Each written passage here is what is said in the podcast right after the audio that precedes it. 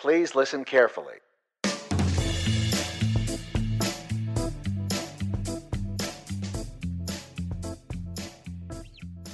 Salutations, toppers, and welcome to episode 63 of the Turn of Phrases podcast. Thank you for choosing to spend a few minutes of your day with me. If you're listening to this episode the day it's dropping, then it's Labor Day here in the States. So that's the theme for today phrases that all have something to do with work, labor, etc. So grab your lunchbox and clock in because it's time to work through today's phrases, origins, history, and more.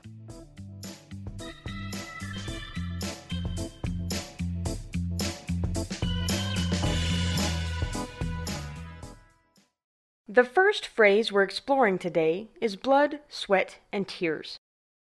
This is used to describe when hard work is put into a task. Winston Churchill is credited with coining this phrase, but we need to go further back into old timey times before we talk about him. This is yet another phrase that can be traced back to the Bible, at least for the idea behind it. The book of Luke is thought to have been written around the year 70 AD, and we find this in chapter 22, verse 44. And being in an agony, he prayed more earnestly, and his sweat was as it were great drops of blood falling down to the ground. A Welsh minister named Christmas Evans, who was regarded as one of the greatest preachers in all of Wales, referenced this verse in his work Sermons on Various Subjects, written in 1837. He wrote, quote, Christ, the high priest of our profession, when he laid down his life for us on Calvary, was bathed in his own blood, sweat, and tears. Well, maybe he wrote that. Some people think the original Welsh didn't say that exactly, that it was just translated that way. It actually doesn't matter, though, whether he wrote it or his translator did. It still shows us that the phrase was in use by 1837 and didn't just exist as a Bible verse anymore. Now we can go back to Churchill. Okay, so obviously he didn't invent the idiom, but he definitely helped to make it more popular when he used it on May 13th of 1940. It was in a speech he gave to warn the British people that fighting in World War II was going to bring them hardships. In front of the House, only three days after becoming Prime Minister, he said, quote, If you ask what is our policy, it is to wage war by sea, land, and air with all our might. I have nothing to offer but blood, toil, tears, and sweat. End quote. So, from the Bible to the battlefield, this idiom has grown in popularity, and I don't think it'll fade from use anytime soon. Now, let's have some cheese. Okay, you're probably wondering what cheese has to do with work. I'm talking about the big cheese, which is an idiom that can be used to refer to the boss, or really any important person. Thanks to English publisher and bibliophile John Camden Hotten's The Slang Dictionary, we know that at least since 1863, cheese or cheesy has been used to mean, quote, anything good, first rate in quality, genuine, pleasant, or advantageous. End quote. In 1886, Sir Henry Yule, a Scottish Orientalist, and Arthur Burnell, an English scholar, published Hobson Yopson. Or maybe it was Hobson Yopson, I don't know, but what it was was an Anglo Indian compendium. It included phrases that were a mixture of English and various other languages that were being spoken in India at the time. One entry was the word chiz, spelled C H I Z, which basically just meant thing. By this time in London, the phrase the real thing was popular for describing something in a positive light. Increased travel to India led to the phrases being combined to be the real chiz, which eventually evolved into the real cheese. This happened basically just because more people knew what cheese was, and or they may have just misunderstood chiz to be the word cheese. By the early 20th century, the saying made its way to America, and when it did, real became big. And honestly, no one seems to know why. As far as being in print, the first known use can be found in the 1910 short story Unprofitable Servant, written by American short story writer William Porter, using the pen name O. Henry. Although, in his story, he merely mentioned someone biting into a metaphorical big cheese. It wasn't being used to mean someone important like we use it today. It may have become more of a way to refer to important people thanks to an early 20th century publicity stunt practice. Often folks would display a giant wheel or block of cheese, and an important person in attendance would ceremoniously slice it up. In 1911, the Country Gentleman magazine, which was a agricultural magazine founded in Rochester, New York, wrote an article about just such an occasion. Quote, the cheese will be on exhibition at the National Dairy Show at Chicago next week. President Taft will visit the show the morning of Monday, October 30th, and after his address, he will be invited to cut the big cheese, which will then be distributed into small lots to visitors at the show. End quote. From this time on, referring to important people as the big cheese grew in popularity. And with that, let's move on to today's Next phrase. If you're a jack of all trades but a master of none, then you have the ability to do many things, but have no expertise. It can also be used to simply refer to someone who has a well rounded skill set, usually meant as a compliment.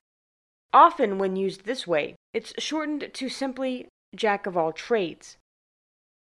So, was there an original jack? Not exactly. Since at least the 14th century, Jack has been used to refer to people in general, much like we use John Doe or Jane Doe these days to refer to unidentified people. In fact, Jack is sometimes used as a nickname for John. A brief etymology of Jack is that it came from the French name Jacques, which came from the Latin Jacobus. So there is no official Jack, but since Jack is basically just another way to say everyman, the name works well in this phrase. As for the phrase itself, we need to go back to the Elizabethan era in England, specifically the phrase Johnny do all. See, that whole John is also Jack thing was important. Okay, so in 1593, an English author named Robert Greene published a pamphlet called Greene's Groatsworth of Wit. Well, he didn't actually publish it, he died a couple weeks before it was published, but he's the one the work is attributed to, although it may have truly been an edited version of smaller pieces he'd previously penned. Anyway, in the pamphlet, he appears to have thrown some shade at our boy the Bard, although he didn't technically call Shakespeare out directly. Quote, An upstart crow, beautified with our feathers, that suppose he is as well able to bombast out a blank verse as the best of you being an absolute gens factotum, is in his own conceit the only shake scene in a country. Gens factotum is Latin for Johnny of all trades, and a few other lines in the work, many people think he was talking about Shakespeare, who was then an up and coming playwright. No one seems to know exactly when the master of none part was added onto the saying, but most people agree that it added a negative context to the saying. It was in use by at least the late 18th century, because we find it in a 1785 book called Pharmacomastix. It was about apothecaries, and written by Charles Lucas, an Irish physician, apothecary, and politician. In it he wrote, quote, The very druggist who in all other nations in Europe is but pharmacopola a mere drug merchant, is with us not only a physician and chirurgeon, but also a Galenic and chemist apothecary, a seller of drugs, medicines, vertices, oils, paints, or colors poisons, a jack of all trades, and in truth, master of none. Quote. was that as hard for you to understand as it was for me to read? Hopefully, I didn't butcher it too much. Let's move on and play a little. Our next hard-working phrase is all work and no play makes Jack a dull boy. This proverb means that if all you do is work, you'll become bored, and might become boring as well. The origin of this one is a bit ambiguous, but it's in one of my favorite movies, so I really wanted to explore it in today's episode. More on that in a moment. What I can tell you is that it's been around since at least the 17th century. In 1659, James Howell, the British author and diplomat, published proverbs in English, Italian, French, and Spanish, in which this proverb was included. This implies that it had been in use for at least a while before then, though, as I said, no one seems to know exactly where it came from. It's been used in many stories and movies, but the use I alluded to a moment ago is likely one of the most popular ones. Although it wasn't in the source novel written in 1977 by Stephen King, Stanley Kubrick used this phrase in his movie version of The Shining, which came out in 1980. Not sure I can really spoil the movie since it's nearly 40 years old, but just in case you haven't seen it, I'll tread carefully here. The main character, Jack Torrance, was working on writing a play, while also working as the caretaker of a hotel which was closed for the winter.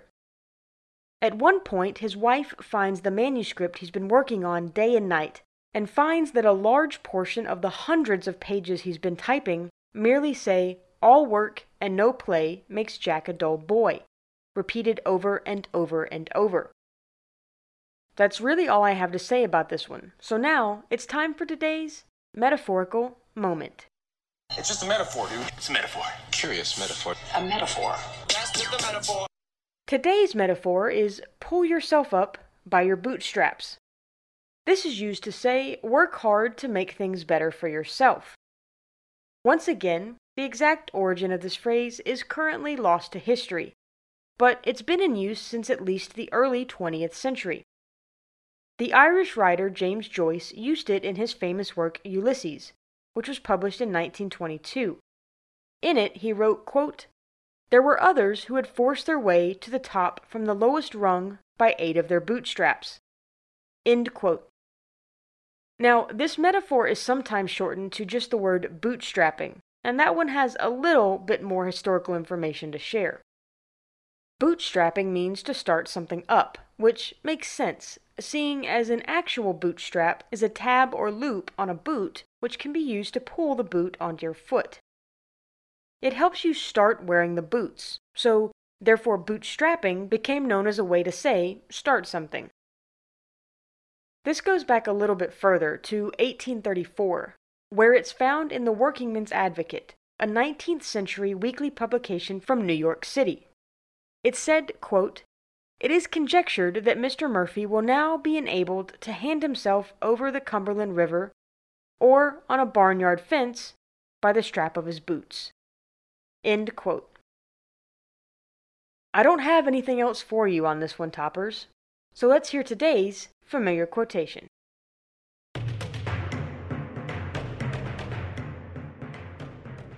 Toppers, today's familiar quotation is from Stephen King. It seemed appropriate since it fits the theme and we already briefly mentioned him.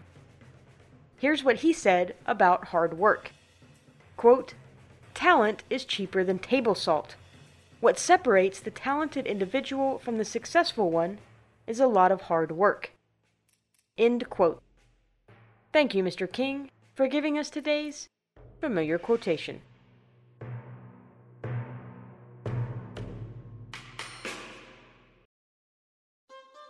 All right, toppers, it's time for today's For Better or For Words love advice from old timey times. Just a quick disclaimer remember that this advice is over a hundred years old. While some of the advice is still good today, I don't necessarily agree with every tip I read from these books. It's for entertainment purposes only. With that out of the way, let's hear from the ladies first.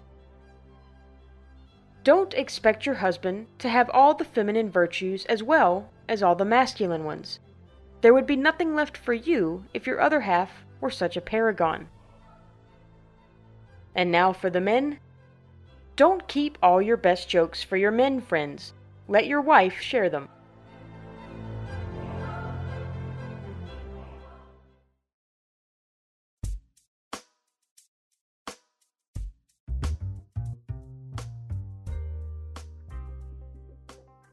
Alright, Toppers, that's gonna do it for episode 63.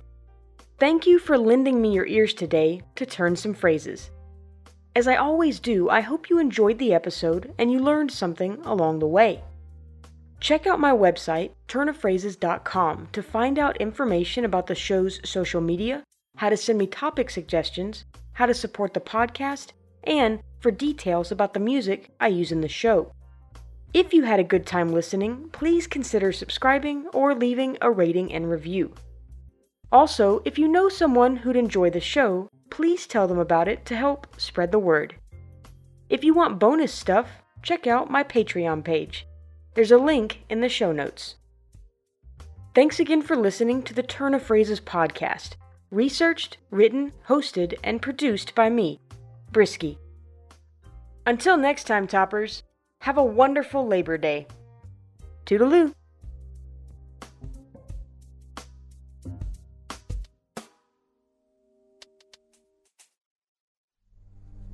And now, This is Let me rephrase. And an important person in attendance would ceremoniously. It can also be used to simply. Thank you. Thank you, Kelly. A brief etymology of Jack is that it came from the French name Jacques. No. But most people agree it was added as. Nope. It was in use by at least the 8th. Nope. And chemist apothecary. Apothecary. Apothecary. The main character, Jack Torrance, was ro- whoa. And it's found in the workman's nope.